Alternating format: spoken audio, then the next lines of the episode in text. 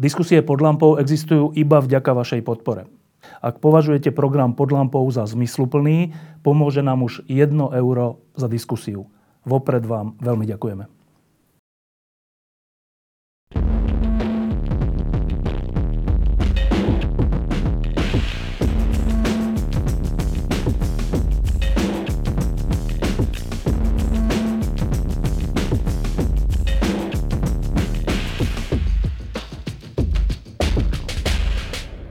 Máme novú ministerku školstva, e, kultúry.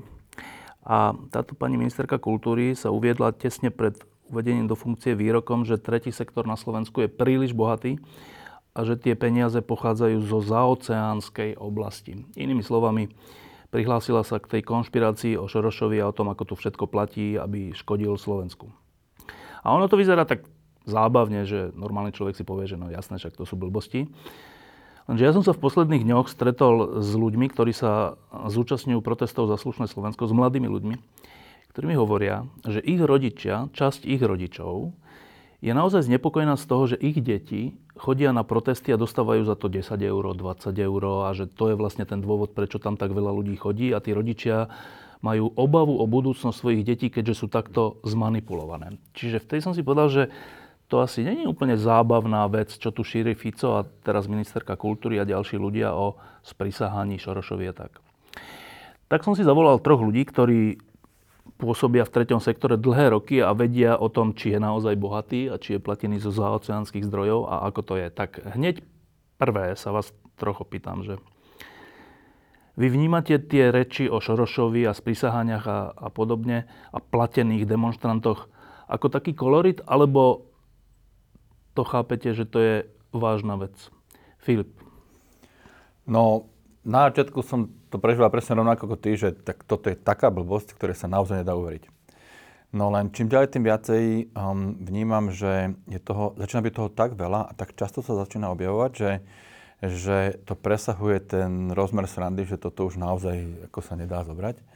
Um, lebo to už Goebbels mal tu, že stokrát zapakovaná lož sa stáva pravdou. Um, ja to začínam vnímať veľmi vážne. Že to začína byť niečo, čo sa vtláča do tej spoločnosti. Ja to vnímam, že to naozaj prichádza zvonku a tentokrát nie je to Šoroša. A že to je niečo, čo, čo začína meniť to vnímanie, to podhubie, ako vníma spoločnosť, čo sa deje, čo je tretí sektor. A to už naozaj treba s tým niečo začať robiť. No. Juro? Tak je to trend, ktorý tu sledujeme v zásade dlhšie. Neprekvapilo ma, že to v nejakom momente začali používať aj politici Nečakal som, že to tak rýchlo prejde z toho extrémistického konšpiračného podhubia na vládnu úroveň. Um, myslel som si, že to bude ešte trošku dlhšie používať iba tá konšpiračná scéna, ale treba povedať, že ona to pripravovala, toto podhubia pripravuje systematicky už niekoľko rokov. A to, že na to v nejakom momente naskočil predseda vlády a potom sa následne chytili aj ďalší poslanci Smeru a Glváč, Blaha, Číž, niektorí ďalší, um, tak to bolo v nejakom momente prekvapujúce. Hej. Uh, vedľa mňa vľavo sedí Jan Orlovský. Jan Orlovský je okrem toho, že je môj dlhoročný kamarát, tak je uh, predseda správnej rady? Riaditeľ. Riaditeľ uh, nadácie otvorenej, spolo- otvorenej spoločnosti a to je nadácia, ktorá sa po anglicky volá Open Society Fund a to je teda organizácia, ktorú celosvetovo založil George Soros? Založil. Čiže Jano je tu v takej úplne najnevďačnejšej roli na Slovensku, lebo ak si niekto myslí, že, že, že tu je nejaký Šorošov človek, ktorý to tu riadi, tak je to asi tento Jano. Tak Jano, um, kedy si bol naposledy so Šorošom? Naposledy to bolo pred asi troma rokmi, keď mal 85. rok svojho života a v Budapešti oslavoval svoje narodeniny, tak to bolo jednak veľmi dojímavé a to bola moja druhá skúsenosť s ním. Vola, keď som ešte stretol v roku, tuším, 2010, keď bol na návšteve v Bratislave, ale vtedy som bol ešte v západoslovenskej energetike, takže som tam bol len ako podporovateľ občianského sektora. Ja, pre tých, čo si myslia, že Šoroš je nejaký akože čert, tak ja som s ním robil rozhovor, to bol ešte v 90. rokoch, a je to veľmi milý a veľmi, myslím si, že aj múdry pán. No, tým som si teraz zavaril, ale myslím, myslím to vážne. Tak áno, uh, okrem toho, že si sa teda pred troma rokmi naposledy stretol so Šorošom, pretože mal narodení, e, ty si šéf to nie je asi pobočka, to už je samostatná To už je organizácia. samostatná. Od roku 2013 fungujeme ako úplne samostatná organizácia. Nadácia otvorenej spoločnosti. Vy ste platení Šorošom teda? A Bolo to v zmysle platený, do roku 2013 to bolo tak, že nadácia dostávala každý rok e, peniaze, ktoré boli určené na rozvoj občianskej spoločnosti, podporu demokracie, menšín, vzdelávacích, kultúrnych, zdravotníckých a neviem ešte akých aktivít. Ale celý ten program vždy tvorili zamestnanci nadácie. V, celej histórii 25-ročnej nadácie sa vyskytovali asi len traja Američania, ktorí nejakým spôsobom tam pôsobili ako zakladať, spoluzakladatelia, ale program na 100% bol dizajnovaný podľa potrieb ľudí, ktorí boli zamestnaní nadáciou. Čiže nefungovalo to tak, že Soros, alebo Šoroš by povedal, že tak chcem, aby ste robili toto alebo toto. On povedal, ja som ochotný podporovať váš občianský sektor a vy mi povedzte, čo najviac potrebujete na to, aby ste išli vpred. Ešte k tej minulosti, e, v tých 90. rokoch, keď sme tu zúfalo bojovali s mečiarizmom, tak e, práve George Soros bol, bol jeden z mála ľudí, ktorí nám veľmi pomohli zo zahraničia, e, neviem, či nie najviac, k tomu, aby, aby ten mečiarizmus bol porazený, aby sme žili v slobodnej krajine, to treba myslím povedať. Ale hovorí, že do 2013. to bolo takto a od 2013. Od 2013. vlastne máme tak niečo, čo sa volá endowment, alebo istinu, ktorá keď budeme nakladať s peniazmi tak, ako máme, tak niekedy v roku 2020 môžeme všetkých upokojiť, že už prestaneme existovať. Čiže pokiaľ my ako občianská spoločnosť v tejto krajine si povieme, že to nepotrebujeme, tak tieto peniaze sa minú úplne. Ale z tých peňazí, ktoré tu zostali, nemáme žiadny funkčný program. To je naozaj len na údržbu budovy a pár výplat. Ale čo je dôležité, by som nadviazal na, na mojich kolegov, je povedať to, že v tých 90. rokoch ten odpor voči vzniku občianskej spoločnosti bol za, skôr, povedal by som, opozično-koaličný. Hej, že vlastne bolo jednoznačná, jednoznačne na strane Vladimíra Mečera fungoval odpor voči občianskej spoločnosti, kdežto opozícia bola veľmi pro-orientovaná, že potrebujeme ešte rozvíjať tú občianskú spoločnosť. Dnes, na, na nešťastie, je to tak, že naprieč celým politickým spektrom nájdete ľudí, ktorí povedia, že občianská spoločnosť a jej aktivity sú pre nás nebezpečné. Hej, že aj opozičné strany majú svojich ľudí, ktorí povedia, že sú mimovládne organizácie, ktoré sú tzv. šmejdové a tie, ktoré sú dobré. Tie šmejdové sú všetky tie, ktoré sa zaoberajú nejakou advokačnou činnosťou alebo sa zaoberajú ľudskými právami. Čiže to nie je len bývalý minister Čaplovič, ktorý povedal tzv. ľudskoprávni aktivisti alebo bývalý premiér, ktorý o nás hovoril ako ľudskoprávnych svetuškároch.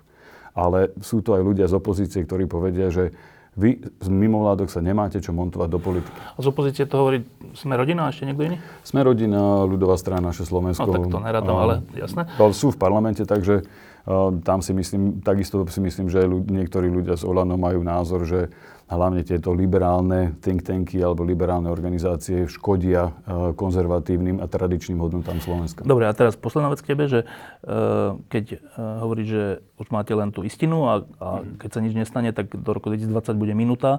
To znamená, že aktivity nadácie otvorenej spoločnosti dnes sú aké?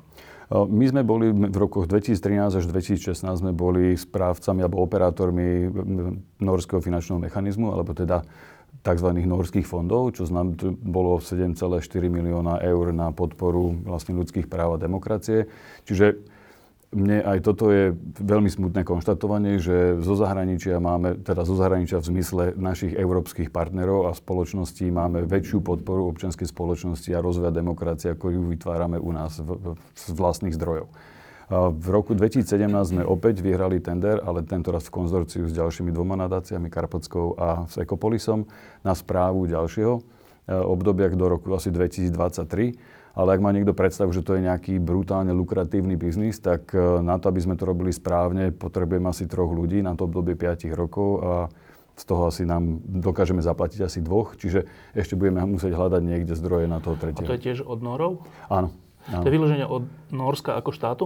To je Norsko, Liechtensteinsko a Island, čiže je to taký, e, sú to také, povedal by som, že eurofondy. Tým, že oni nie sú súčasťou Európskej únie, ale len súčasťou Európskeho hospodárskeho priestoru, tak vytvorili vlastnú schému, ktorá na Slovensku nemá obdobu v eurofondoch. Že eurofondy majú niečo, čo sa volá efektívna verejná správa, čo je operačný program vo výške asi 325 miliónov dolárov a z toho 30 miliónov je určených na vlastne prácu v tej, na spoluprácu štátu s mimovládnym sektorom. A prečo Nóri, Island a kto, Lichtensteinsko, Lichtensteinsko. podporujú Slovensko? Tak je to vyrovnávanie tých ekonomických alebo hospodárskych rozdielov medzi členmi, teda tými originálnymi členmi Európskej únie. Teda tými... Ale oni by nemuseli. Nemuseli by, ale majú pocit, že na to, aby ten štát fungoval dobre, by mal mať silnú občianskú spoločnosť, čo u nás teda nie všetci z politického spektra zdieľajú. Ale že keď si to tak predstavím, že nejaký Islandian alebo Nór, prečo, prečo on rieši, že či máme my tú občianskú spoločnosť? No, ja si myslím, že majú asi taký väčší pocit zodpovednosti za to, kam sa tá Európa pohne ďalej. A toto mi chýba u nás. Juro? Môžem ešte jednu vec. Ono v zásade toto, čo ste teraz spomínali, je dobrá ukážka, pretože, ako Janko hovoril, prerozdeľujú peniaze, na ktorých sa dohodla slovenská vláda s vládou Norska a tých ďalších dvoch krajín. Ja, to sú medzivládne dohody teda, Toto je na základe medzivládnej dohody a bol nejaký tender, ktorý vyhrali to, tieto nadácie, ktoré prerozdeľujú túto norskú pomoc, ktorú, s ktorou súhlasila vláda Slovenskej republiky. Ak si pozrieš konšpiračné médiá, ak si pozrieš, čo o tom tvrdia um, nejaké extremistické politické strany, tak zistíš, že to považujú len preto, že to teda prerozdeľuje nadácia otvorenej spoločnosti, tak je to celé rámcované ako Sorošovská, Sorošovská iniciatíva, Sorošovské peniaze. súhlas. Pričom je to úplne že dohľadateľné, je to všetko akože zdokumentované, ale vlastne celý ten balík je v časti konšpiračných médií od začiatku začiatku prezentovaní ako sorošovské peniaze, ktoré sem tečú na Slovensko. A treba povedať, že tie, čo sa volá, že norské fondy, tak oni to robia v siedmých ďalších oblastiach. To znamená, že to není len občianská spoločnosť, oni majú celé portfólio a to sú v podstate, to sú medzivládne dohody, kde oni sa rozhodli, že z daňových peňazí tých Islandianov svojich, no. ktorí sa rozhodli, a pomôžu v rámci Strednej a Východnej Európy, lebo to robia v Strednej a Východnej Európe. A ja to dám do paralely s tým, že my máme rozvojovú pomoc, my tiež máme keby nejaký balík, ktorý... Ako Slovenská republika? Slovenská republika, ktorý máme dohody napríklad sa niektorými africkými krajinami. A len neporovnateľné tie objemy peňazí, ktoré my sme ochotní... A myslím na úrovni nejakých 10 miliónov celkovo. Proste to je, Slovensko ako, a norské fondy sú samotné...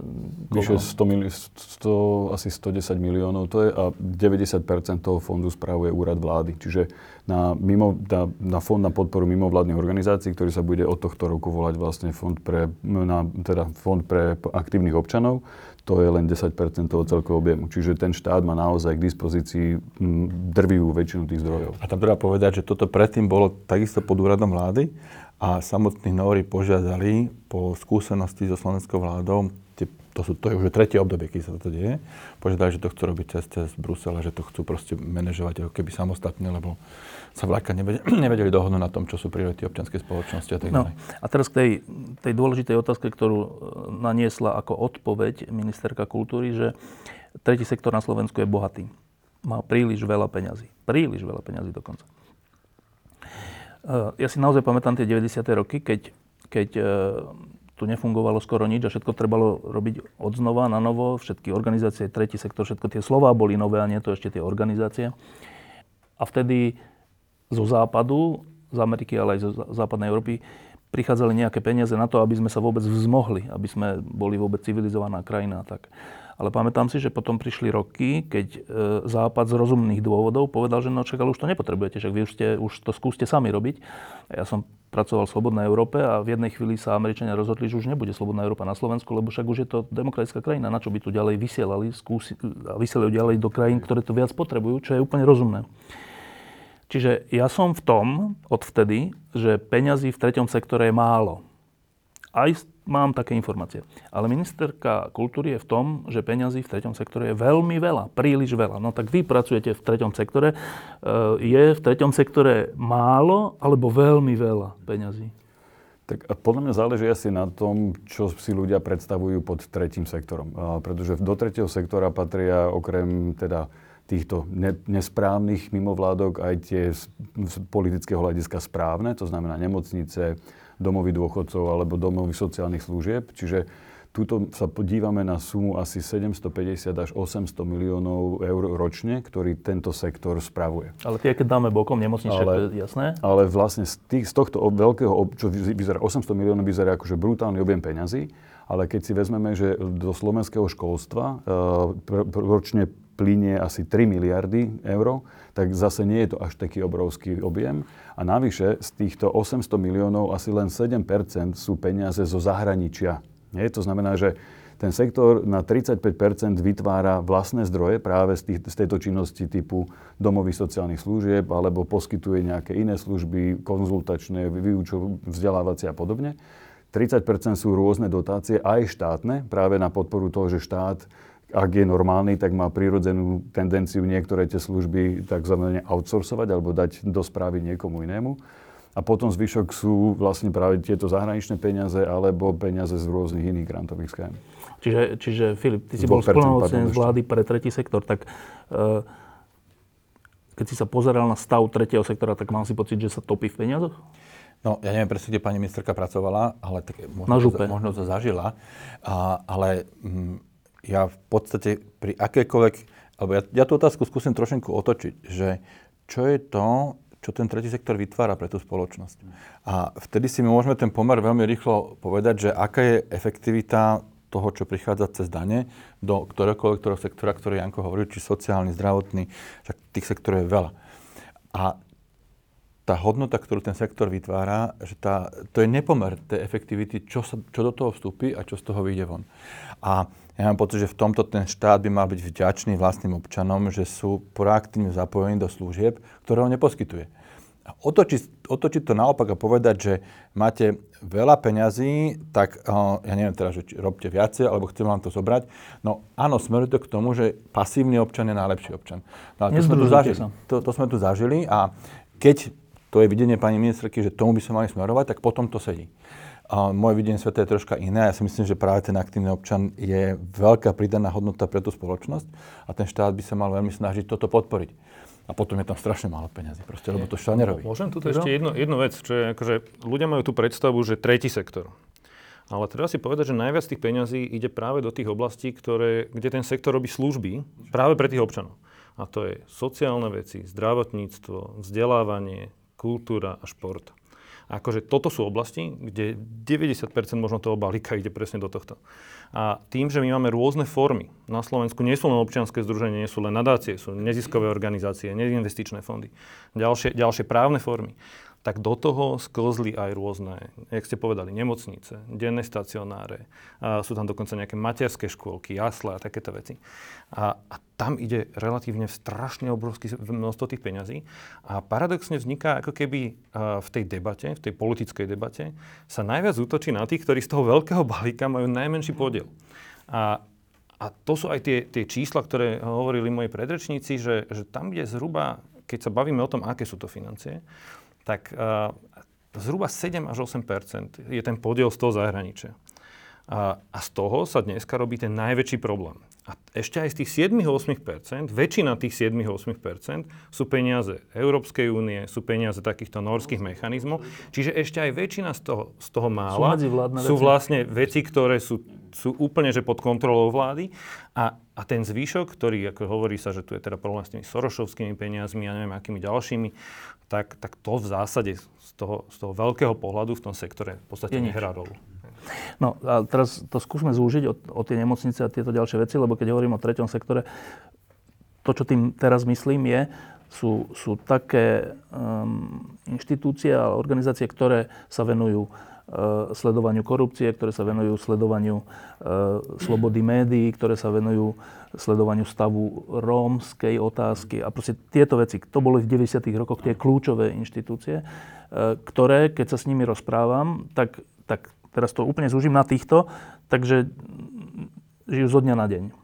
Že ťažko vôbec robiť nejaký program do budúcnosti, že čo chceme robiť, keďže nevedia dvoch ľudí zaplatiť, alebo tak. E, mám dobrý pocit, alebo už sa to zmenilo a už je to lepšie? Tak ja pracujem v takej organizácii a väčšina tých organizácií, ako čo ja poznám, tak to je tak povedzme okolo 10 ľudí zamestnaných.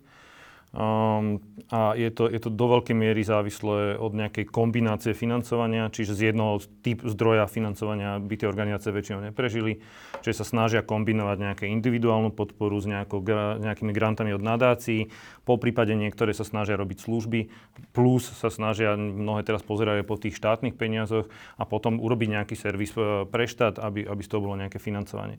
Čiže bez tohto viac zdrojového financovania by to asi nešlo a ja nepoznám na Slovensku tak takú organizáciu, ktorá by mala nejaké že podmienky, ktoré ja som treba poznal, keď som pracoval v zahraničí. Ja som mal možnosť pracovať pre veľkú environmentálnu organizáciu, ktorá mala v zásade hm, v Rakúsku napríklad 60 zamestnancov, finančnú istotu na roky dopredu, pretože mala toľko podporovateľov a tak vytvorené podmienky, proste, že si to mohla dovoliť. Toto u nás ako keby není. Um, čiže ten, ten z pohľadu toho sektora, taká tá udržateľnosť tohto typu organizácií, ak sa špecificky bavíme o tých watchdogoch a no. organizáciách, tak, tak tam nie sme v žiadnom takom akože idylickom, uh, idylickom uh, postavení, v tom stave. A plus treba povedať, že, že dodnes tomu sektoru chýbajú z takej tej akože logistický, logistický po, z logistického pohľadu, ako tam sú mnohé funkcie, ktoré ten sektor ako keby nerobí práve preto, že nemá na, na to financie. Jano? Tam možno ešte na Juraj by som nadviazal v tom, že e, aj tá grantová úspešnosť e, nebýva veľmi vysoká. Ako na to, aby tá organizácia mohla existovať, tak vlastne polovica organizácie trávi väčšinu času písaním grantov a tá úspešnosť je niekde medzi 6 až 12 percentami. To znamená, ak podám 10 grantov, tak mám šancu, že získam možno jeden. Hej? Alebo tak, keď ich napíšem 100, tak tá šanca je, že niekde medzi 6 až 12. A to sú, tu sa nebavíme o 100 tisícoch. Ten písanie grantu je v zásade rovnako pracné pre 5 tisíc eur, ako je pre no, 100 tisíc eur. Hej? Čiže tam napríklad moje kolegyne, ktoré písali grant práve na túto efektívnu verejnú správu, čo je v podstate najväčší a takový povedal by som naj grandióznejší program v spolupráce štátu a mimovládneho sektora, tak to boli dva mesiace čistej roboty od nich a robili to tri ženy úplne, že na plný úvezok skoro. No a teda tvoja skúsenosť s tým, že v týchto organizáciách, o ktorých teraz hovoríme, ktoré sú tie watchdogové alebo proste také, je finančný stav aký? Presne tak, ako hovorí Juraj, že naozaj tam tá predpoklad tej životnosti je, že žiješ na kvartály, dalo by sa povedať, že nemáš ani Nie, len... ani na rok, hej? Uh, tak keď v už dostaneš... prípadoch v tých lepších, hej, že napríklad v prípade treba z VIA Jurista, keď dostanú dvojročný grant, tak vedia, že na dva roky, ale to neznamená, že všetci. Uh, hej, že v tých, no, väčšina, treba... nie, väčšina nie je dvojročných. Tak. No, hej, hej, čiže tam to býva tak, že niektoré sú ročné, niektoré sú poročné, niektoré sú len na nejakú čiastkovú aktivitu. Čiže väčšina aj tých ľudí, ktorí sú zamestnaní práve v takýchto organizáciách, nie sú stáli zamestnanci, ale sú vlastne živnostníci, aby to nákladovo bolo pre tú organizáciu, čo povedal by som naj, najlacnejšie. najlacnejšie. Uh, ale myslím si, úplne super bolo to, čo si povedal úplne na začiatku. A, a to vlastne, že ten pocit e, a tá neistota, čo aj moji kolegovia spomínali, že aj dospelí ľudia, dokonca vysoko vzdelaní, sú zneistení, lebo keď počujú z úst premiéra alebo ľudí vládnych rozprávať o tom, že je tu niečo, tak majú pocit, že veď toto sú ľudia, ktorí majú všetky informácie. Tak to Čiže, asi to vedia. Tak to vedia. To znamená, že je to obrovská nezodpovednosť z, mojej, z môjho pohľadu týchto ľudí, že dokážu vyhodiť niečo takéto do toho verejného priestoru pretože my naozaj, že všetky organizácie v tejto krajine, mimovládne, sú registrované na ministerstve vnútra. To znamená, tu existujú, všetky, všetci musíme odovzdávať výročné správy. Do obchodného registra dávame nadácie dokonca nad 200 tisíc eur musia mať výročnú správu, nielenže výročnú, ale ešte aj s auditorskou správou, teda výrokom auditora. Čiže povedal by som, že ak porovnáme ja, čo sa vyžaduje od štátneho zamestnanca alebo člena parlamentu, aby zdokladoval svoje príjmy, tak je rádovo na tom lepšie ako my, že my musíme teda oveľa viacej zdokladovať to, odkiaľ sme zobrali peniaze a v našich výročných správach nájdeš do, do posledného centu vyučtované, kam tie peniaze išli. Lebo väčšina tých peňazí sú vládne. Hej, čiže Nóri od nás chcú veď len negociácia novej, nového programu pre mimovládne organizácie už nám trvá rok. Ja sa vrátim k tým watchdogovým, na ktorých sa pýtal, lebo to zrejme je ten neurologický bod, kde sa to láme, kde sa hovorí, že zrazu veľa peňazí.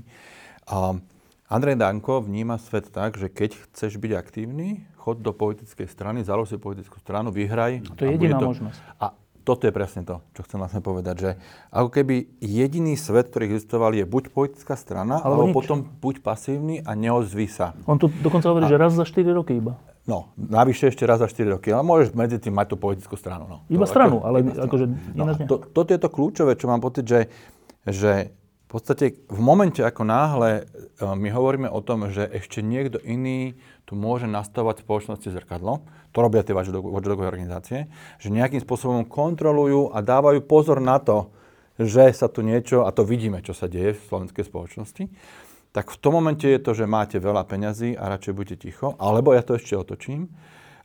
v zahraničí, v ktoromkoľvek, to si môžeme naozaj vybrať krajinu, A ten štát podporuje to, aby sa toto dialo, aby to nebolo, aby to prostredie bolo nejako sledované, lebo vedia, že tí politici... Teda podporuje tie watchdogy vlastne. O tom to chcem hovoriť. A na Slovensku je toto úplne, to viem 100%, že watchdog organizácie nedostávajú ani, ani cent. Hej? To znamená, že je to úplne odstrhnuté od akéhokoľvek financovania. Teda, aby ľudia, ktorí sa až tak neorientujú v tom, že watchdog je také slovo, ale že kto, o, o akých organizáciách hovoríme? Hovoríme o všetkých tých, ktorí sledujú, či to, čo slúbiť, či politik, či uh, keď hovorím akékoľvek správovanie verejných zdrojov, tak existujú organizácie, ktoré sledujú, nakoľko sa naplňa to, čo slúbil. To, čo sme si povedali, že takto a takýmto spôsobom budeme tieto služby, napríklad služby pre zdravotne postihnuté deti. Povieme, že dáme do tohto takéto financovanie a nakoniec sa ukáže, že to dostane jedno zariadenie pani Tomanovej. A, čiže všetci tí, ktorí upozorňujú na to, že tu niečo nie je v poriadku, tak sú združení v nejakých organizáciách? A tie organizácie pomenovávame tým magickým označením watchdog, to znamená, že v podstate preložené strážny pes. To znamená, niekto dodáva pozor na to, že či, či sa naplňa zdroje financovania a tak ďalej. No a, a počkaj, a e, keď, keď to takto povieš, preložené, tak to znie tak pekne a znie to tak, že však to je v záujme nás všetkých, aby nejakí ľudia, ktorí na to majú čas, lebo my nemáme, my musíme chodiť do práce, máme svoje deti a neviem čo, tak oni sa tomu venujú a kontrolujú, či naše spoločné peniaze sú dobré e, použité. Tak Andrej Danko proti to tomu nemyslí. žiaden človek hádam nemôže Má, byť. Andrej Danko si to a nemyslí. Prečo? Lebo to je presne to vnímanie spoločnosti tým starým, ja to poviem, rusko-komunistickým spôsobom, ako sa pozeráme na spoločnosť, že je tu pasívny občan, ktorý je zavretý v panelákovom byte a nejde von, alebo keď tak do zahradky. Alebo podstate to západné vnímanie spoločnosti, kde, kde ten aktívny občan sa nejako pýta, že prečo, prečo sa to zle použilo, prečo to hovorí, prečo ukradlo. Urobil to. Počkaj, a prečo si to obmedzil na Andreja Danka? No, tento hovorí tak veľmi explicitne, čo sa týka politických strán, že to je to, kde sa občan môže aktivizovať. A samozrejme, keď sa pozrieme na celé politické spektrum, tak to vrátime späť do tých posledných 25 až 30 rokov. My ako spoločnosť sme zatiaľ nevytvorili alebo neakceptovali ten model, že tá občianská spoločnosť má byť súčasťou toho, ako spravujeme spoločné veci. To neexistuje v tom ponímaní ani štátu, ani spoločnosti, že toto není cudzí element, ktorý sem nám niekto natlačil z západu, ale je to niečo, čo je v prospech nás všetkých, ako si to povedal. Môžem? Uh, on ten útok, ktorý sa vlastne uskutočnil, keď začali protesty, premiér v nejakom momente pospájal Soroša, prezidenta Kísku, mimovládky, médiá, všetkých dokopy a urobil z toho nejaký pokus o prevrat. Uh, on ten útok na ten občianský sektor bol absurdný hneď z, z viacerých dôvodov. Ten prvý dôvod je, že vláda, a aj vláda Roberta Fica, pokračuje v programoch otvoreného vládnutia, efektívnej verejnej správy a zvyšovania participácie. Čiže v zásade tá vláda ako keby na jednej strane presvieča ľudí, že poďte sa podielať na politike, poďte formovať tie verejné politiky na jednotlivých rezortoch, vstupujte do tých konaní, vyjadrujte sa. A na druhej strane hovorí, ako napríklad cez ústa niektorých koaličných politikov, že no, vadí nám, že zasahujete do tej politiky, vadí nám, že ste v tom verejnom diskurze a tak ďalej. Čiže tuto došlo k úplne jasnému protikladu, že na jednej strane tá vláda sa o niečo snaží a na druhej strane to kritizuje. Tá druhá vec je, uh, zaznela tu nejaká teória o prevrate, a tá teória o prevrate má zásadnú medzeru v tom, že my sme to trošku načrtli, ale ja, si, ja to považujem za dôležité sa k tomu vrátiť, že všetky financie, všetky mimovládne organizácie, ktoré tu pôsobia, všetky financie, ktoré sem do toho mimovládneho sektora idú, má ten štát pod kontrolou. On má nástroje, akými môže legálne skontrolovať mimovládku a skontrolovať jej financovanie. Aj keby to nerobila tá mimovládka, tak aj tak má na to možnosti. A tým, že vlastne premiér a mnohí ďalší politici začali rozprávať o tom, že, že ten sektor sa nejak vymkol spod kontroly, je tu nejaký problém. A on to nehovoril inak, by the way, len teraz počas tých protestov za slušné Slovensko. On to z takých balónikov vypúšťal už pár mesiacov predtým. Tak, tak vlastne hovorí, že ministerstvo vnútra, ministerstvo financí, tie inštitúcie, funkcie. ako keby si neplnilo svoje funkcie. Ak ak má premiér pravdu, a ja tvrdím, že nemá, lebo teda bývalý premiér, že toto, toto hovoril, tak vlastne hovorí, že jeho ministri zlyhali, lebo oni mali na starosti tento sektor skontrolovať. A ak to neurobili, tak je to ich chyba a v tom prípade mala byť vyvolená zodpovednosť. Ja som sa ale celkom zaujímalo to, keď e, premiér po voľbách vlastne vyšiel prvýkrát s tou teóriou, tak veľmi explicitne povedal, že no ale ja som viac ako s opozíciou musel bojovať s mimovládnymi organizáciami. A my sme sa vtedy trošku zháčili, my viacerí sme členovia Rady vlády, čo je poradný orgán vlády pre mimovládne e, neziskové organizácie. My sme sa trošku zháčili, lebo my sme nevedeli o žiadnej kampani proti premiérovi. Videli sme ten politický boj, ale ako nevstupovali tie mimovládky, nerobili tentokrát žiadnu nejakú kampaň ako alebo niečo podobné. Ako v 98. alebo niekedy predtým. Ne, nič také nebolo, takže sme sa pýtali, že počujete, a kde je teda ten problém? Ako, poďme sa baviť na tej rade vlády, ktorá má radiť vláde o tom, čo s tým sektorom a to, to občianskou spoločnosťou, že kde teda je ten problém. Nedostali sme žiadnu odpoveď. Potom sa premiér stretol s Orbánom v Bruseli o niečo neskôr. No a povedal, že vlastne on tiež teda vidí, že v tých uh, mimovládkach ako sú nejaké problémy a že ten problém predstavujú tie, ktoré sú financované zo zahraničia. Tak znova sme sa tam teda ozvali a spýtali sa ho teda, že kde vidí ten problém a znova bez odpovede. A v nejakom momente ja som teda vyštartoval na úrad spolomocnenca vlády, vyštartoval som na ministerstvo vnútra, aby som teda zistil, že teda ministerstvo vnútra, myslia? že tak poďme sa pozrieť, že koľko ich teda vyšetrujú tých organizácií, alebo že či tam sú nejaké konania, alebo tam... Problémy, Teoreticky, on, ja, ako z pozície ministerstva v nejakom momente, keď sa niečo stane, tak ja môžem podať žiadosť na súd a súd môže tú mimovládku zrušiť, ako keď ideme úplne do extrému. No a tak my sme nedošli na nič také, že by ako tam reálne bol nejaký problém. To ministerstvo akože nevidovalo tento typ organizácií ako problematické. Samozrejme, aj medzi tou širokou rodinou tých mimovládnych organizácií sú takí, ktorí tú pozíciu zneužívajú vyskytli sa nejaké pyramidové hry a všelijaké takéto akože úlety, a, ale tie sa normálne riešili a neboli to teda zo zahraničia no, financované, boli to tie, prevratom, tie, teda. tie, tie domáce, a akože súviselo to normálne reálne s nejakou ekonomickou trestnou činnosťou no. a boli to slovenské veci, ktoré si tu zdokumentovali kriminalisti, požiadali, riešilo sa a tak ďalej a tak ďalej. A čiže, čiže k tomuto sme sa my vlastne nikdy nedostali. No a teraz vyšiel premiér počas tých protestov teda s tým, že, že mimovládky, niektorí poslanci to rozvinuli, napríklad Via Juris teda má byť jedna z tých, ktorá to akože spoluorganizuje celé a tak ďalej. No ale znova, ako pozrime si nejaké, akože, že čo sú teda tie dôkazy. Tak žiadne vlastne ako tam nie sú. A, a v zásade ale tu sa ohovorila nejaká časť občianskej spoločnosti, tu sa nejaká časť občianskej spoločnosti vykresluje ako bezpečnostné riziko pre štát, a v konečnom dôsledku na základe čoho?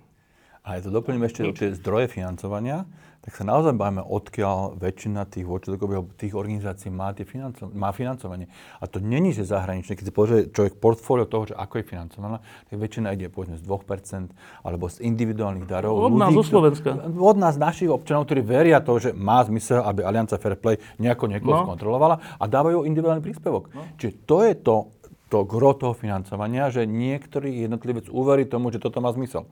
Ale nehovoríme o zahraničných zdrojoch. No, e, teraz keď to zhrniem, že to je totiž úplne neuveriteľná vec celé, že e, tí rodičia tých mladých ľudí, s ktorými som sa rozprával, majú totiž to pocit, že to je tak, ako to na Ukrajine bolo, to je vlastne Majdan, majdanizácia Slovenska. To znamená, inými slovami, že dojde tu k násiliu a to niekomu vyvo, vyhovuje zo zahraničia a ten niekto tých mladých ľudí oblbol a platí ich a vás a všetkých, aby tu došlo k násiliu. Dobre, a teraz, z toho, čo ste vypovedali, vyplývajú dve veci. Jedna, že e, tie organizácie, o ktorých hovoríme, majú málo peňazí, majú ledva, žijú kvartálne, po prvé. Po druhé, ak majú, tak 90% sú z medzivládnych dohod, ktoré, s ktorými súhlasila slovenská vláda, a to sú Nóri, Island a neviem, to žiadny šoroš. Ale a po tretie, sú to peniaze od nás, ktorí sa skladáme dvoma percentami a tak.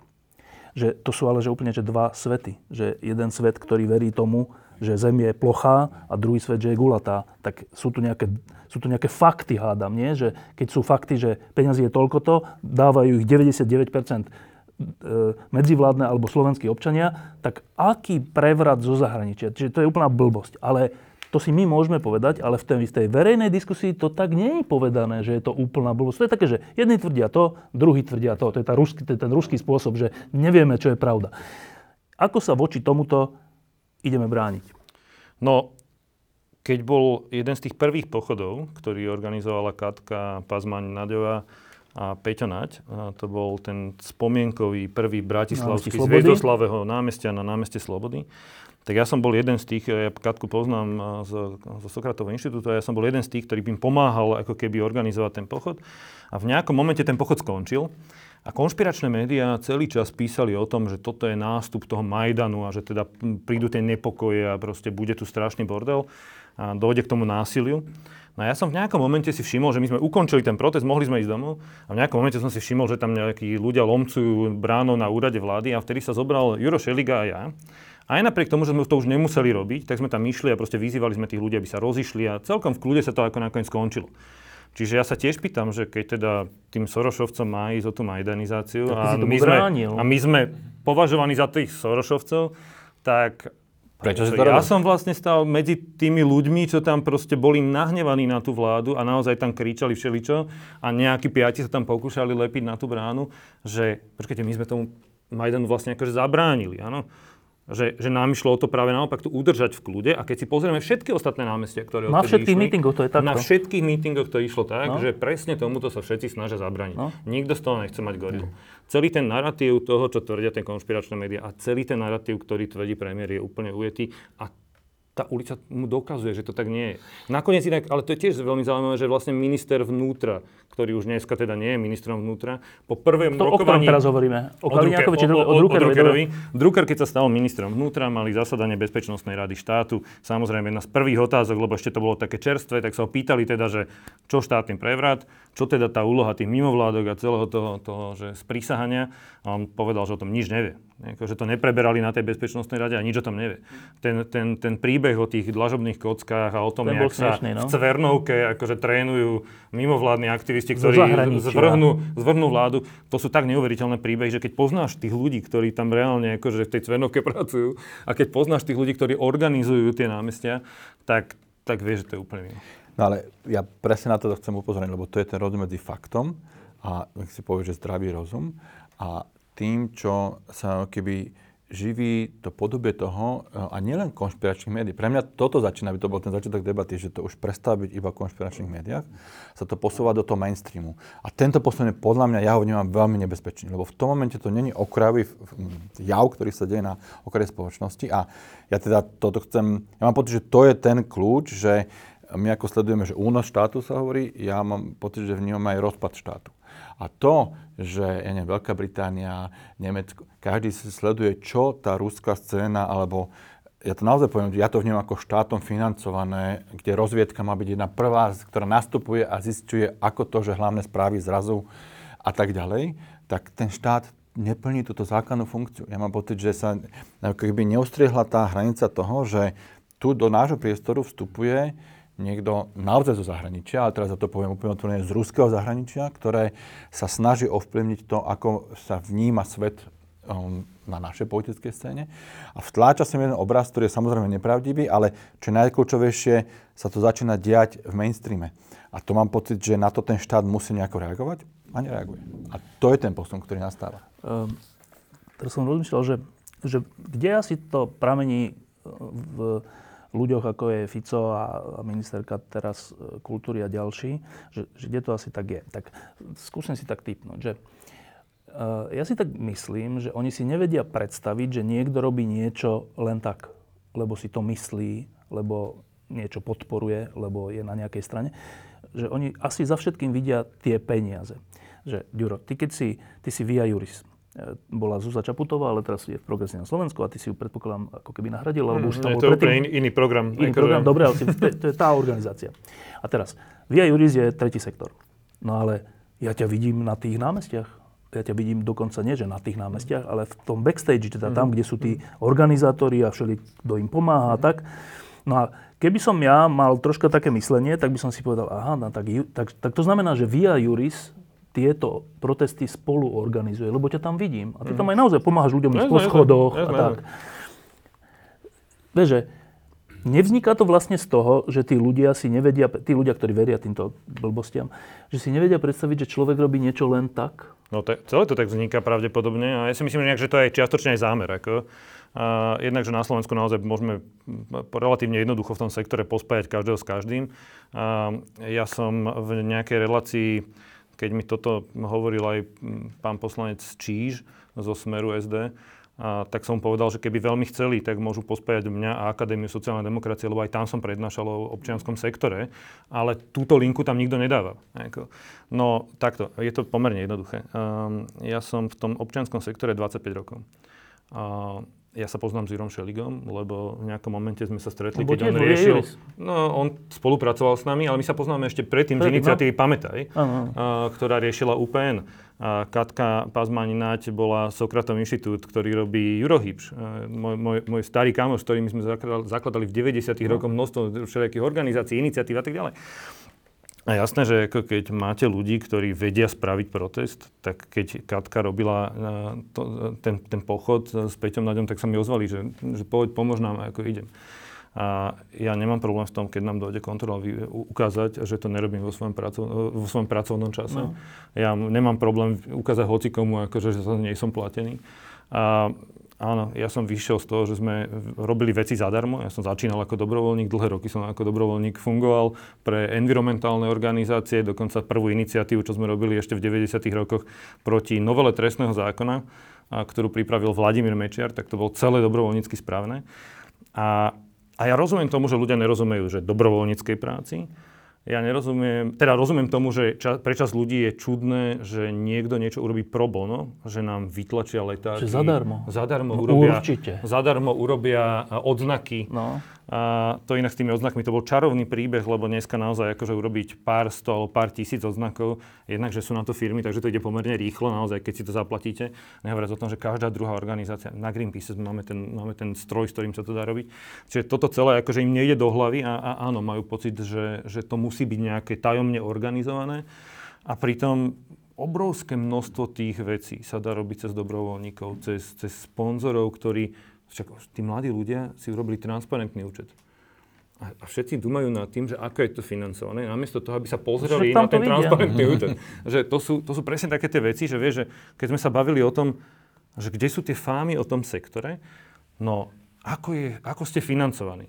Teraz je, znova predložili Kotlebovci do Národnej rady zákon, ktoré, ten novelu zákona, kde chcú zisťovať, ako sú je financovaný sektor a tí, ktorí sú financovaní zo zahraničia, že by boli označení ako zahraniční agenti.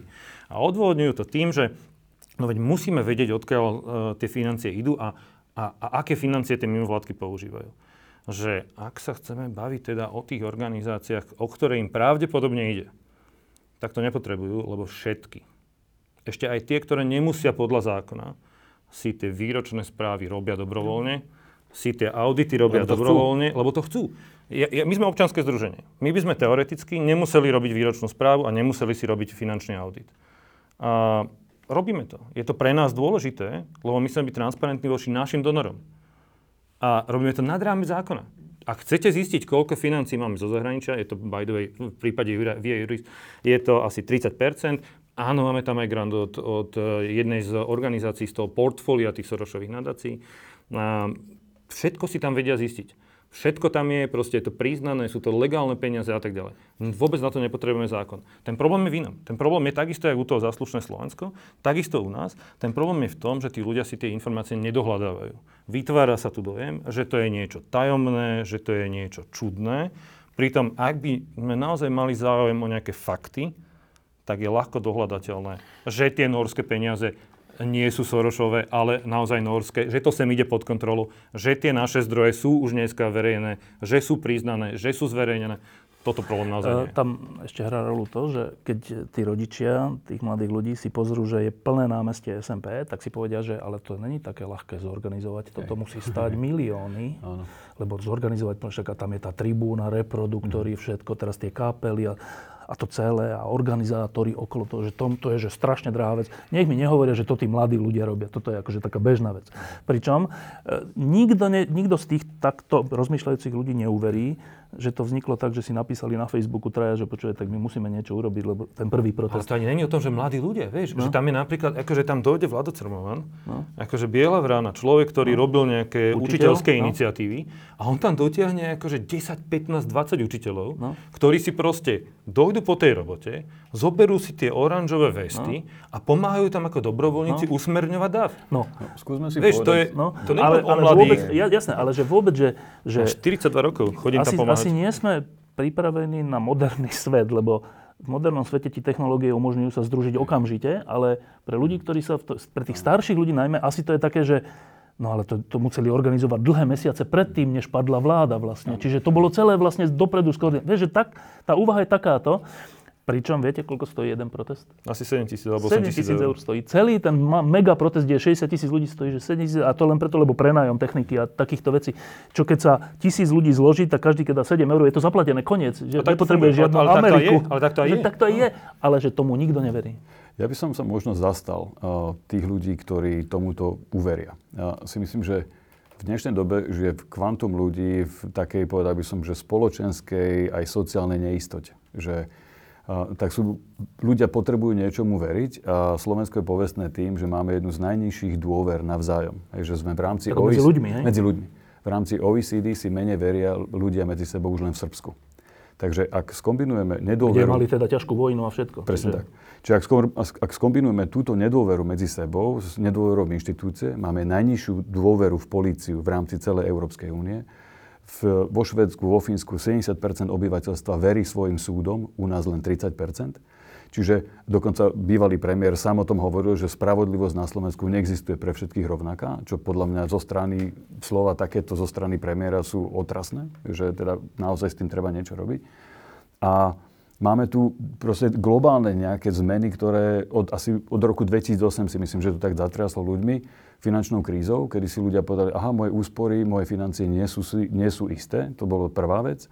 Druhá vec, klimatická zmena vyvolá obrovský migračný pohyb. Máme tu asi 65 miliónov v pohybe po celom svete. Je to najväčší pohyb ľudskej masy od, druhej svet, od konca druhej svetovej vojny, ktorý sa samozrejme u nás demonstruje nejakou migračnou krízou, ktorá nás len lízla, by som povedal, že v roku 2016 sme mali 17 žiadateľov o azyl.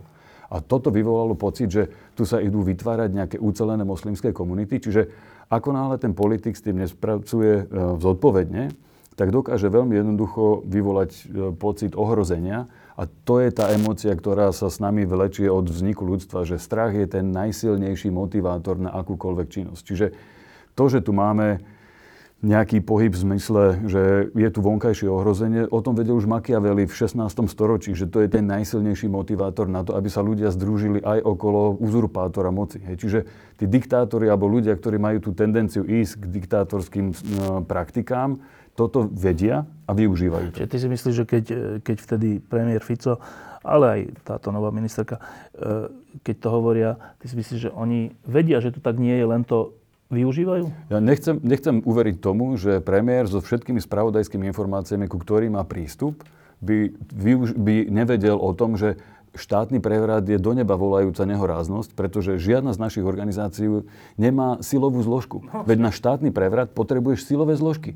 Jako okrem, políciu, vojsko a tak ďalej. Áno, no? čiže okrem možno, okrem možno slovenské domobrany, ktoré branci, my, slovenskí sú... branci, ktorých my vnímame ako organizáciu skôr neobčianského sektora, no. tak tí možno niekde trénujú v lesoch, no. ale z nášho, z nášho okolia, no. však Juraj tam na tom námestí bol, keď on vlastným telom tam bráni ľudí, ktorí idú vylomiť bránu no. na úrade vlády, tak ako si myslím, že toto naozaj skôr zneužívanie toho hnevu, ktorý zase nie len u nás.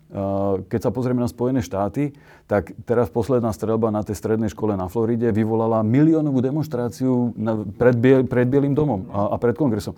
Keď bola Columbian High asi pred 15 rokmi, strelba s rovnakým počtom obetí, so spoločnosťou to nepohlo. Skrátka, ten občianský element v tej krajine tiež zacítil, že Donald Trump nereprezentuje tú Ameriku, o ktorej oni snívajú. Že to už nie je krajina, ktorá funguje čestne. Hej, teraz nedávno tam dokonca abdikoval na funkciu federálneho správcu etickej komisie e, človek, ktorý povedal, že ja s administratívou Donalda Trumpa neviem rozprávať, lebo oni mi nerozumejú, čo hovorím.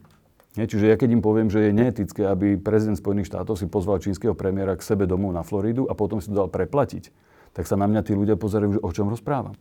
A toto si myslím, že je aj v Maďarsku, kde Viktor Orbán zneužíva ten strach prírodzený Maďarov z nejakej novej situácii, ktorá tam ktorá vzniká. Na, na rozdiel od nás, oni naozaj zažili tie tisíce ľudí, ktorí nejakým spôsobom prúdili. Ale ani v Nemecku otázka imigračnej krízy nie je číslo jedna na ich, na ich zozname politických nejakých víziev, ktoré majú. A ten... Ono presne, keď to človek vráti späť, tak ten Fico vidí, že to v tom regióne funguje. Keď sa pozrieme do Polska, do Maďarska, v podstate aj v Čechách. Presne, ne. Proste tento fenomén funguje a prečo by som ho Teda to nepoužil? šírenie strachu vymysleného. A vôbec ten vnútorný nepriateľ, ktorý proste tu nejakým spôsobom existuje, tak keď ho vytvorím, tak potom ľudia sa viacej boja jeho, ako toho, že ja korumpujem nejakým spôsobom. A ja sa chcem vrátiť ale k tej otázke, čo si ty hovoril, že čo s tým môžeme robiť, lebo podľa mňa um, v podstate my sa tu si myslím, že veľmi rýchlo zhodneme, že, že o, je to ako keby hrozné, neuveriteľné a v podstate si môžeme hovoriť stále to isté dokola. Ale pre mňa, čo je kľúčové, je to, že či s týmto fenoménom, keďže človek vníma spoločnosti, nejakým spôsobom, spôsobom tá spoločnosť začne pracovať. A ja som preto hovoril, že ten rozpad štátu, že vidíme, že ten štát na to nereaguje a ja mám pocit, že jediná, jediný spôsob obrany je naozaj, že sa musíme vrátiť späť, ako keby ako všetci ostatní robíme v občianskom sektore, že ten, ten sektor začína nejakým spôsobom reagovať a pomenovať tie fakty. To znamená, že, že môžeme to naozaj zorganizovať zase len my sami, bohužiaľ, lebo ten štát na to nemá momentálne vôbec Chuť. Uh, chuť ani nechce do toho vstúpiť. Proste využíva skôr opačný, ten vnútorný nepriateľ mu sedí do, do tej schémy a môžeme naozaj len my ako keby si postupne začať hovoriť, že že jednak toto sa deje, ako fenomén to odzrkadliť a potom začať pomenovať, že kto za tým stojí. Že proste tie hlavné správy, odkiaľ sú financované. Odkiaľ sú portál, jednotlivé portály, jednotlivé weby, ako sa vlastne, jak, prečo sa to v našej spoločnosti deje? To sa už čo troška to je? deje, No. toto pomenovávanie toho. V Česku je na to, priam všelijaké inštitúcie na to vznikli, aby sa pomenovalo, že ktoré weby sú aké a ktoré informačné kanály sú aké. Ale troška ťažké to je, keď do toho zapadne, že predseda vlády a minister, lebo to, to potom, čo, čo budeš monitorovať vládu? Že, že, vieš, že je, je relatívne ľahké odhaliť konšpiračné weby.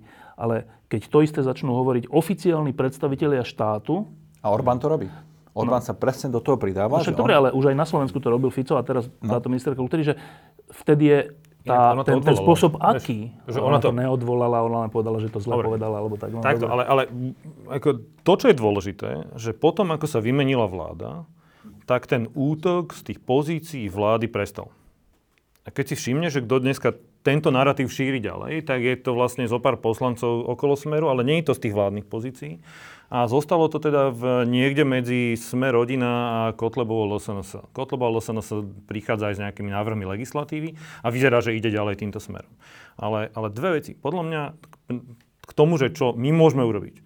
No, ja si myslím, že to postavilo mimovládny sektor pred niekoľko takých nových otázok. Ako lepšie odkomunikovať svoju existenciu, tie svoje činnosti, to, ako tí ľudia reálne pomáhajú v sociálnej, zdravotnej, neviem, akej školskej, športovej úrovni. Toto je to, kde, kde to musíme odkomunikovať. A zároveň, čo je vlastne prínosom tých, ako sme sa bavili, advokácia watch- watchdog organizácií.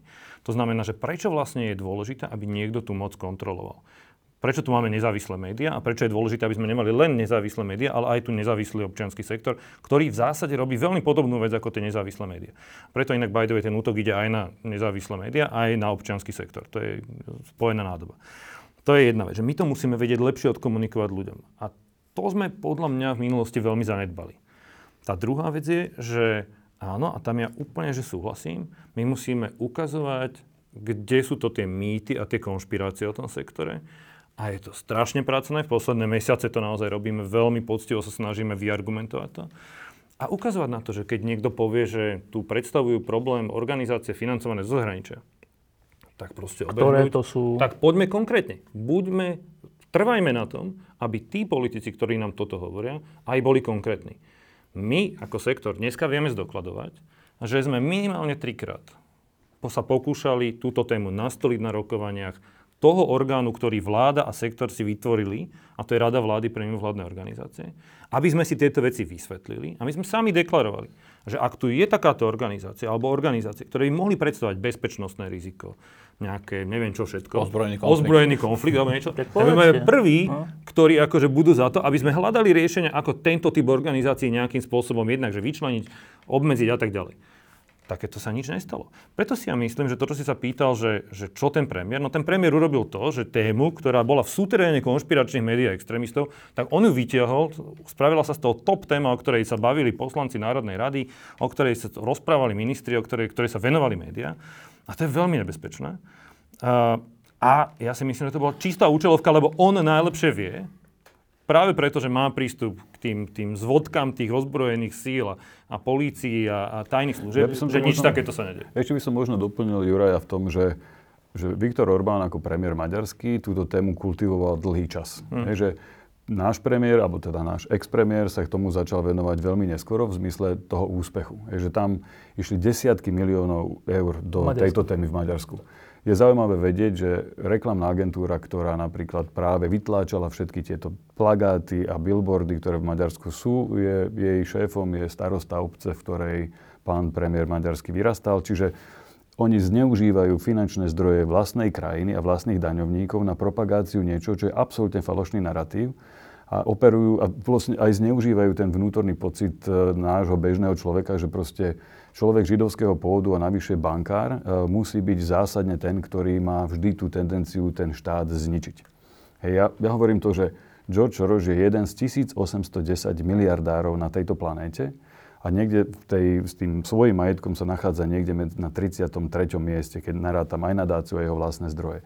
Prečo by nemohol byť Bill Gates alebo Jeff Bezos na jednotke a dvojke pozícií oveľa vplyvnejší ako, ako George Soros? No, Bill Gates má tiež obrovskú nadáciu, najväčšiu na svete. Ale, ale tiež ho hejtujú. Za niektoré veci ho tiež hejtujú. Hey. Hlavne tí antivaxery ho hejtujú za to, hej. že podporuje, podporuje očkovanie. Len, len on sa venuje veciam, ktoré sú, povedal by som, že z hľadiska aj našich, e, áno, že neškodné, hej, že robí no, zdravotníctvo a podobne. Kdežto George Soros sa venuje veciam tzv. tej otvorenej spoločnosti, ktorá je ideologicky na opačnej pozície toho, čo sa nám dnes v politike ponúka a to je tá práve tá ultrapravicová strana, kde tie iliberálne metódy a vlastne taká, že antidemokracia je veľmi silná.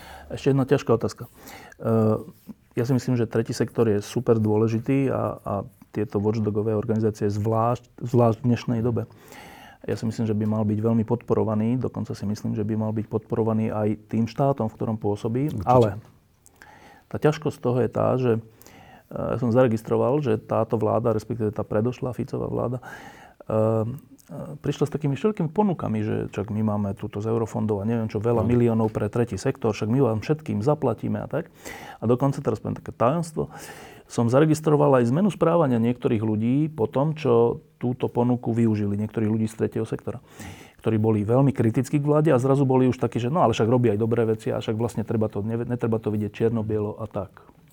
A teraz to je tá otázka, že ja mám troška pocit, že to bola taká taktika celé, že viete čo, že my vás, my vás zaplatíme, ale buďte ticho.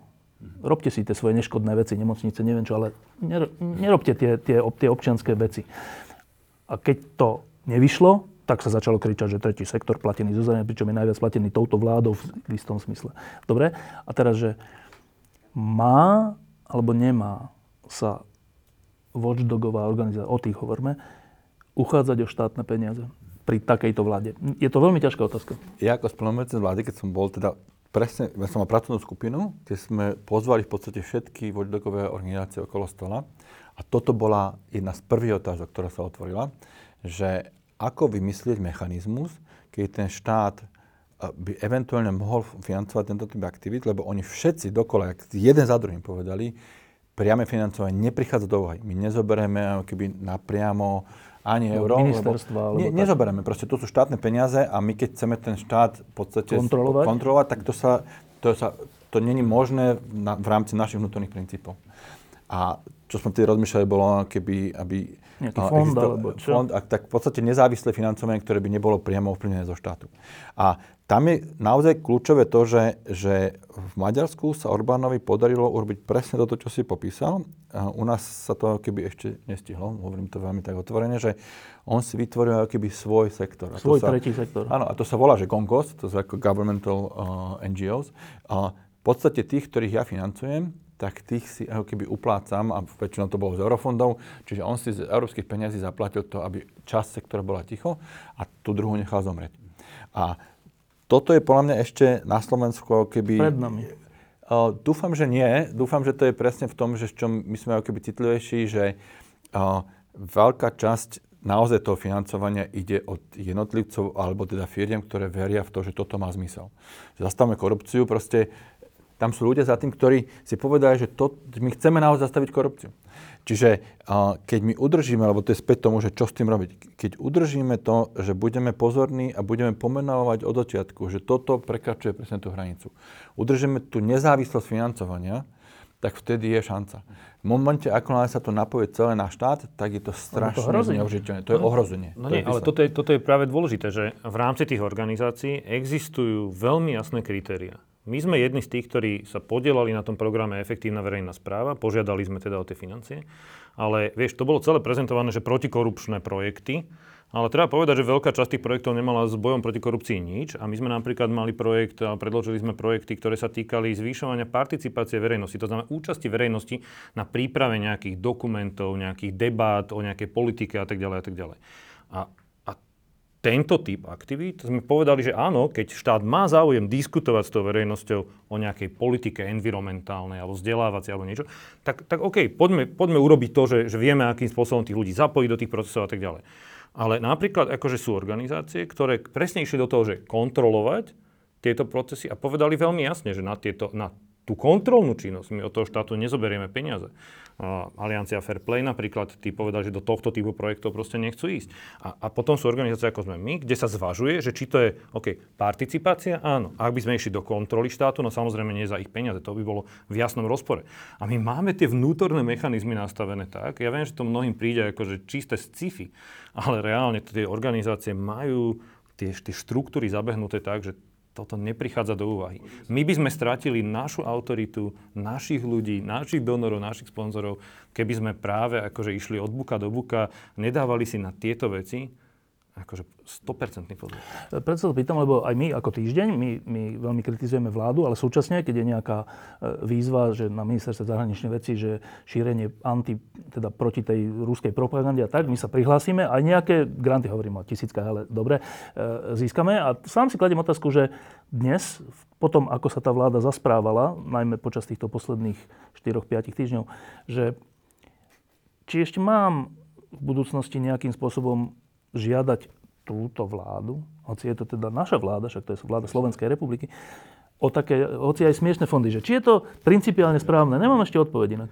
Vieš čo, ja si myslím, že skúsim príklad aj pre divákov, že aby si to tak nejak vedeli dať do takej normálnej životnej úlohy. Že vezmi si, že ty keď sa rozhodneš ako človek, že si v zlej fyzickej kondícii, najmeš si osobného trénera a začneš trénovať. Čiže ty zaplatíš človeka, ktorý ťa týra niekde v nejakom, nejakej telocvični a núti ťa behať hej, alebo cvičiť.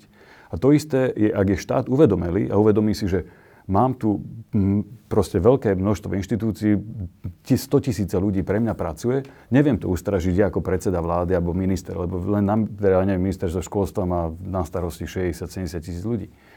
Tak uh, je prirodzené, že najmem si trénerov, ktorí budú trénovať moju inštitúciu, aby sme sa proste nez, nez, nezbláznili. A tá inštitúcia Čiže pre mňa ten vzťah by mal byť úplne prirodzený, že aj toto, čo si spomínal, že ministerstvo zahraničných vecí alebo ministerstvo vnútra si najmä teba, lebo my chceme vedieť, aby ste pomohli našim tajným službám odhalovať tých, ktorí nám tu proste ničia štát, no? rozvracajú štát. Čiže pokiaľ ten štát je uvedomilý, urobí tú spoluprácu s tým neziskovým sektorom, lebo... Nie.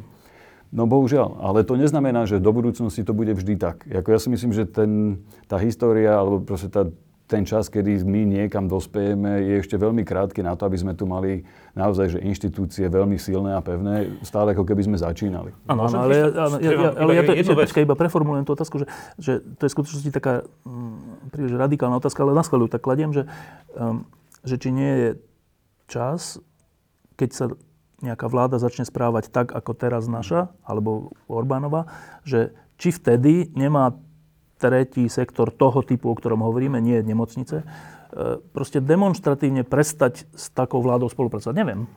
Dve veci. Ja si myslím, že sa im geniálne podarilo a táto debata je to trošku akože, dobrou ukážkou No on nerozdáva z veľkej miery svoje peniaze. Ešte všetky to sú nie naše. sú, počkaj, počkaj, a to je ešte, ešte pikantnejšie o to, že tu bolo, že dávame im peniaze na protikorupčné opatrenia. Vyzeralo to, ako keby to šlo z nášho rozpočtu. To sú európske peniaze. A to boli európske peniaze. Vieš, že to ešte, ešte, ešte o to viacej, že ja ak požiadam o tento typ peňazí, tak, ho ne, tak ich neberiem od Roberta Fica alebo od vlády. Ako reálne, ona je len sprostredkovateľ nejakej európskej pomoci. To je prvá vec.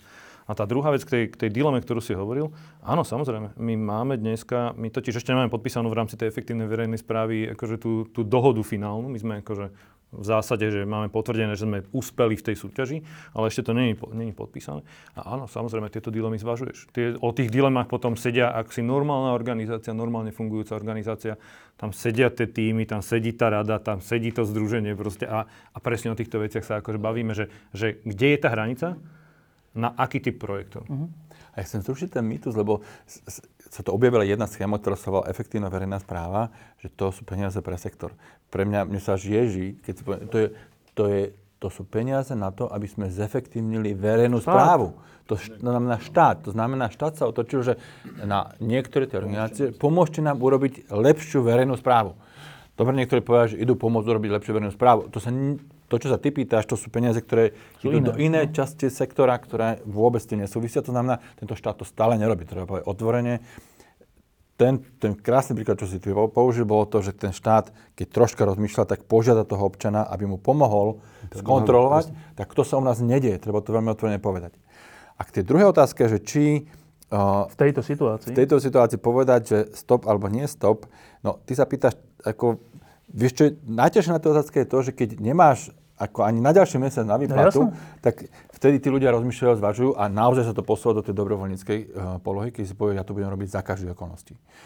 Uh, je otázne, nakoľko je to už ako keby zdravé udržateľné, a no. udržateľné do budúcna, lebo ja si myslím, že každý dobre rozmýšľajúci správca je rád, keď mu niekto v tom pomáha.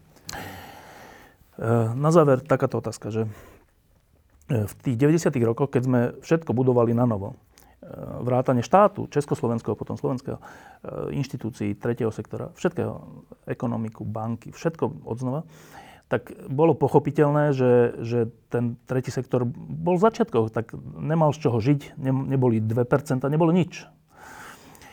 Niečo sa vybojovalo, veľké veci sa vybojovali, najmä v tom 98. a Slovensko prestalo byť na ceste k Bielorusku a sme akože západná krajina. Hádam. Ale dnes, ak, ja tu troška tak cítim taký, taký, taký, taký revival toho, že niečo také, že znova, znova je to tak, že teda vláda bude hovoriť, že tretí sektor to sú tí protištátni, jak to hovoril Slobodník a Hofbauer a títo ľudia, že toto ideme znova po 20 rokoch. Neviem, neviem. Preto sa vás pýtam, to je tá otázka, že či sme sa v tom, či sme trocha dospeli ako krajina, že či sa viac rešpektujeme, teda štátne inštitúcie, tretí sektor, média, alebo sme v takom začarovanom kruhu a stále sme takí pubertiaci v tom. Filip. No, ja vnímam, mm, a teraz nechcem predsniť to, čo sa deje teraz na tých námestiach, ale a, to, že zrazu pre mňa to je naozaj ďalšia generácia, ktorá prichádza a hovorí, čo s touto krajinou chce urobiť, tak pre mňa to bol ten moment, keď som povedal, že je tu znova nádej, že ten, tá generačná výpoveď je to, že my toto nedopustíme my chceme. To znamená, ja tam vnímam veľmi silný potenciál toho, že tá krajina chceme, my chceme do toho hovoriť, ako to bude vyzerať. A to je pre mňa, keď si spomínal ten 98, kedy v podstate sa dalo, sa podarilo spojiť celý sektor pod jedným motom, že toto si tu nedáme urobiť s tou krajinou a ten mečiar naozaj musel odísť, tak ja to vnímam ako otázka len času. Že tá krajina predsa nejakým spôsobom prehovorila. Oni teda tú moc nechcú pustiť, lebo proste to nedokážu, nevedia a neverím, že sú toho schopní. A napriek tomu je to tu. A ten faktor sa podľa mňa nedá odignorovať. To sa proste nedá už vymazať. My sme zašli príliš ďaleko. To hovorím pozitívne, že proste oni naozaj povedali, že tak my chceme žiť v inej krajine. A to vnímam pozitívne. Juro, sme ďalej ako v 98. v tomto? Sme určite ďalej ako pred 98. Ako to, čo si pamätám z tých mojich začiatkov, keď sme robili treba tú novelu uh, proti novele trestného zákona Vladimíra Mečera, tak to bolo úplne o inom. Ja som to hovoril tým deckám, akože jak sa správala polícia, ak, ako sa médiá, ktoré v zásade vtedy iba začali vznikať, tie slobodné a tak ďalej, a tak ďalej. To, to, tam sme urobili obrovský krok. A ja som jeden z tých, ktorý tvrdí, že tá depresívna nálada v tej spoločnosti nemá až také opodstatnenie, nemá také oprávnenie, pretože naozaj aj tomu občianskému sektoru to sú od 98. cez rôzne infozákony, cez rôzne projekty, ktoré sa buď podarilo podporiť, alebo podarilo zastaviť. Tak tam ten sektor naozaj dosiahol že neuveriteľné veci. Ja som v tomto optimista, ten, ten sektor ukazuje, že je životaschopný.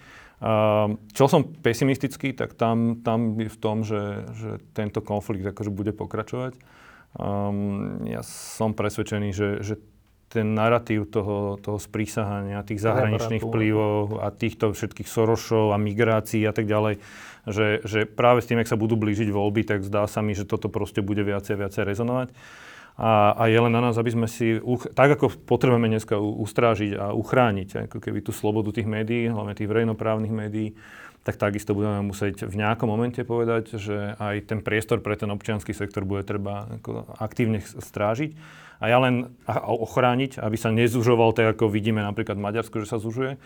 No a to posledné, čo by som chcel povedať, je, že ja len dúfam, že to um, dokážeme vydiskutovať. Že, že to nebude proste o, Sila, o nejakých presne. silách, ale to, čo sa snažíme už dlhý čas, minimálne posledný rok, ak máte nejaké veci, ktoré si vidíte kriticky k tomu sektoru, tak sa o nich poďme baviť ak, ak existujú nejaké dôkazy, tak ich dajme na stôl a hľadajme riešenia možností. My sme na to pripravení, zatiaľ nie je pripravená tá druhá strana a mám pocit, že to skôr zneužíva na to, aby silovo pretlačila nejaké veci, ktoré ani my, ani tí ľudia na ulici asi nebudú radi. Jano, ty si e, koncom 90. rokov, ak si to dobre pamätám, ja som ťa tuším spoznal na americkej ambasáde, teda na slovenskej ambasáde v Amerike. Áno. Ešte s Martinom Butorom, keď áno, tam vlastne sa to celé prebojúvalo, aby sme boli v NATO a, a vôbec. Uh, si bol tedy taký mladý chalan. Vtedy sa podarilo. Teraz um, No, teraz si, si šéfom nadácie otvorenej spoločnosti a asi to teda vieš takto zvolia porovnať, že mm-hmm. spomen si na tie roky. No, ja by som nadviazal na to, čo povedal Juraj, že naozaj sa, mám tiež pocit, že sme sa posunuli ďalej. To, že sa nám tu niečo vracia, vyplýva z tej takej, povedal by som, globálnej neistoty že máme tu nové, 75 rokov žijeme v miery a, a zároveň tu máme veci, ktoré, s ktorými sme predtým nestretli. Migračná kríza, ako som hovoril, naposledy v 45. roku sa tu pohybovali takto ľudia ako, ako teraz. A, klimatická zmena, polovica ľudí povie, že to je hlúposť. A, a nevýhodou ľudí, ktorí veria v otvorenú spoločnosť, je to, že my vychádzame z filozofie Karla Popera, ktorý hovoril, že vlastne my ako ľudia pracujeme s nedokonalými znalosťami, informáciami a že vlastne tá absolútna pravda neexistuje. Ľudia veriaci majú výhodu v tom, že veria, že Boh je tá absolútna pravda to je fajn. Čiže majú absolútnu pravdu, kdežto ako občanský aktivista vieš, že nikdy nevieš všetko a keby sme všetci dokázali prijať to, že nepracujeme s dokonalými informáciami, môžeme sa míliť, ale to neznamená, že máme zlý úmysel. Ja si myslím, že za tých 25-30 rokov sme tu ukázali všet, celej verejnosti, že naozaj nikto v tom občianskom sektore nepracuje so zlým úmyslom ale že je to naozaj o zlepšovaní tej občianskej spoločnosti. A potrebujeme asi zrušiť kultúrne vojny. Ako ja hovorím aj na, na tých námestiach, keď som mal príležitosť prehovoriť v Nitre, tak hovorím, že teraz naozaj nie je čas na kultúrne vojny medzi nami, lebo toto je oveľa hlbší boj. Je to boj o charakter toho štátu. Že či budeme mať naozaj krajinu, kde sa môžem spolahnúť na jej inštitúcie, to znamená hlavne na tú spravodlivosť, čo ľudia dnes cítia, že nie je, alebo teda naozaj sa bude musieť stiahnuť do toho svojho občianského, alebo povedal by som, že domáceho balíka, tak ako to bolo za socializmu, že štát podporoval aktivity typu záchratkárčenie, chalupárčenie, aby proste ryby. ľudia, ryby, aby sa ľudia nevenovali tom, tomu verejnému priestoru. Hej. A to obdivovali sme ľudí, ktorí doma dokázali zrekonštruovať byt, na, že to vyzerá ako palota pomaly. Hej. A to boli hrdinovia našich čias. A, a toto si myslím je, že ľudia majú právo vstupovať do verejného života aj medzi voľbami. A práve čím viac budeme mať takýchto... No. Áno, Takže čím viac bude takýchto ľudí, a to ne, naozaj tam nie je zlý úmysel. Ja nechodím po, medzi žiakov a medzi dospelých ľudí s tým, že im hovorím, že vy ste hlupáci, ja som lietadlo. Tu ide o to, aby som ja všetkým povedal, že vy máte právo žiadať od svojho starostu, od svojho poslanca Mestského úradu alebo aj od ministra vlády, aby si robil svoju prácu poriadne a 24 hodín denne. A sme teda ďalej? Určite áno. To, že tu máme takýto nejaký záchvev, vyplýva, povedal by som, že z celkovej tej situácie neistoty, ktorá vo svete existuje, ale práve to, čo hovoril aj Filip, že vidím tu naozaj novú generáciu ľudí, ktorí nie sú ochotní povedať, že tak buďme ticho a poďme domov. Dúfam, že im to vydrží dlhšie, lebo aj my, keď ja som mal 23 rokov v 89., keď sme štrngali kľúčmi, tiež sme si mysleli, že sme generácia, ktorá nebude oportunistická. Hej, pre, bývalý premiér je o 3 roky starší odo mňa. A takisto zrazu vidíme, že má zastáva postoje, ktoré sú mne úplne že cudzie. Takže otázka je, že koľký z tejto generácie sa stanú oportunistami, ale dúfam, že ich bude menej. Ďakujem, že ste prišli. Stretneme sa na ďalšom proteste. Ďakujeme. Ďakujeme sa. Ďakujeme. A teraz len tak neformálne, že sledujete, čo sa deje. Že teda neodstúpil Gašpar, ale minister vnútra. No, tak to je To kde sme? A, a horšie bude to, že teraz ako dlho teraz potiahnuť presne tento, keby, že, lebo to je úplne evidentné, že to Gašpara chcú udržať. No. Znamená, že ako dlho to bude bez ministra No. a potom ako tam príde niekto, kto proste bude presne poslúchať. No. Teraz mi to povedala tá mama tej Martiny, povedala, že e, nič sa zatiaľ nezmenilo. No. Že nič. Ale to, že, že už len z takého, akože elementárna logika, že tak radšej tam nechám človeka, na ktorého je akože všeobecná nespokojnosť a vymením človeka, ktorý prišiel do tej vlády nám pomôcť. A troška ho aj zničím tým. No ale vieš, prečo to je? Že to je, Oni sa naozaj tak boja. to je neludské Ja troška, Ja mám pocit, že sa naozaj tak boja. Že on naozaj vie veci, ktoré proste reálne by ich mohli dostať do basy.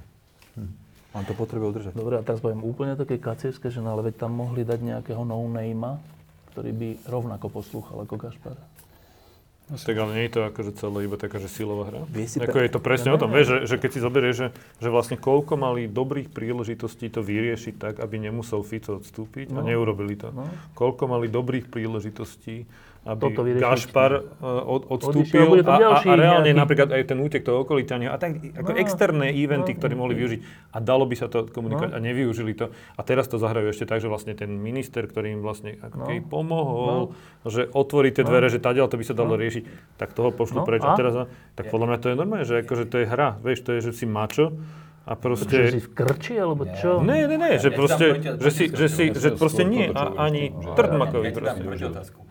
Vieš si predstaviť jedno dobrého vyšetrovateľa, ktorý naozaj vyšetrí vec a posunie ju prokurátorovi? Ty to No. neostriedneš. Čo spravíš, jeden sa nájde No. v celom zbore a naozaj vyšetrí, že poťahne, neviem, ten tohto No. špírku. Hej? No. Typu. A dá špírkový materiál. No však, A vyjde to do verejnosti. Čo spravíš? no dobré, ale však keď tam dáš na miesto Gašpara, Gašpara s čiarou, tak si rovnako v bezpečí. Nie, lebo ten vyšetrovateľ, ty, ty zatiaľ, ako ten Gašpar presne vie, že koho kde má a ako drží No však, no. slušné No. zavecia. A ty prídeš akože, príde Gašpar z Čiarov, ktorý sa nevyzná v tom. Tá neistota toho, že to posere, je trikrát väčšia, ako keď tam mám toho. Myslíš si toto?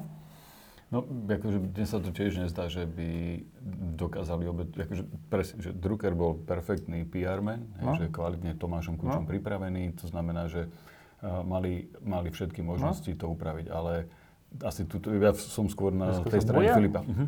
Hej, že jednoducho nemôžu dopustiť z rúk, lebo sa im to celé rozsype. Že Jano Kuciak bol ten človek, ktorý vďaka tejto dátovej žurnalistiky mákol na veci, ktoré súvisia s offshorami a proste s uliatými peniazmi a to bolo neakceptovateľné. Ten, ten problém ale to je, nie sú Taliani, to To je... slovenský prezident. ja to- to- to, to- to, že to, to, to je slovenské, to, to, to si myslím aj ja.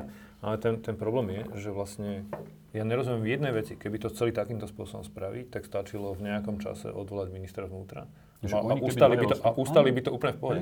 Tam ja si myslím, Myslíš, že ešte Kaliňaka teda? No, jasné. Že. Kali keby akože, dodnes by sme mali, dodnes by nestalo. mali premiéra, akože, ktorý bol Robert Fico. Pohode. A, a ja, ja, mne sa túto zdá, že tam musí byť ešte niečo iné. Lebo áno, čas toho je, že ustať tú vec, ale čas toho je proste, že, že nepochopenie, lebo každý deň, čím, jak sa to Mhm. Je predlžuje táto horšie. kríza, tak každý deň sa vynášajú ďalšie a ďalšie veci na nich. Veď čoraz viacej ľudí vlastne hovorí. A pre mňa je to otázka toho, tam že môžu či iba ti- stratiť. no, Tam či stráca ešte viacej, ako keby naozaj urobili niekde na začiatku rázny, rázny Jednu krok. obeť, no. Jednu obeť a bolo by to. Že to, je, to je, čo Filip hovoril, že nie, že, že únos, ale rozpad štátu. Otázka je, že či tie inštitúcie samotné, policia, prokuratúra, súdnictvo, majú imunitný systém nastavený tak, že ešte sú schopní reakcie Mhm, vyliečiť sa.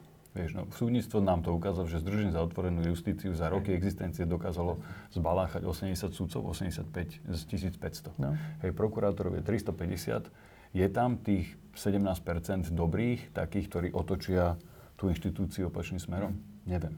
Lebo toto ani občianský tlak to nevie urobiť. Toto musí byť autonómna, Zvnútra aj, no. áno, autonómna imunita. Ak to nie, tak A budeme... to ešte v tých silových zložkách, vo- a silových zložkách vôbec nevieš, jak to. No, presne, navyše, hej, tam ako... Vieš, ako ty vieš, ako, že, Rasistov, že no. koľko ľudí, že od chalanov ako Majo Majer, alebo týchto, čo robia s, s, s armádou, že tí najlepší odchádzajú, lebo proste sa na to nevedia pozerať. Že, A to je tá depka, lebo tam mám zrazu pocit, že tá inštitúcia nebude schopná... že oni necvičia, nena, oni a proste reštartovať. nenakupujú materiál, ne, neštudujú.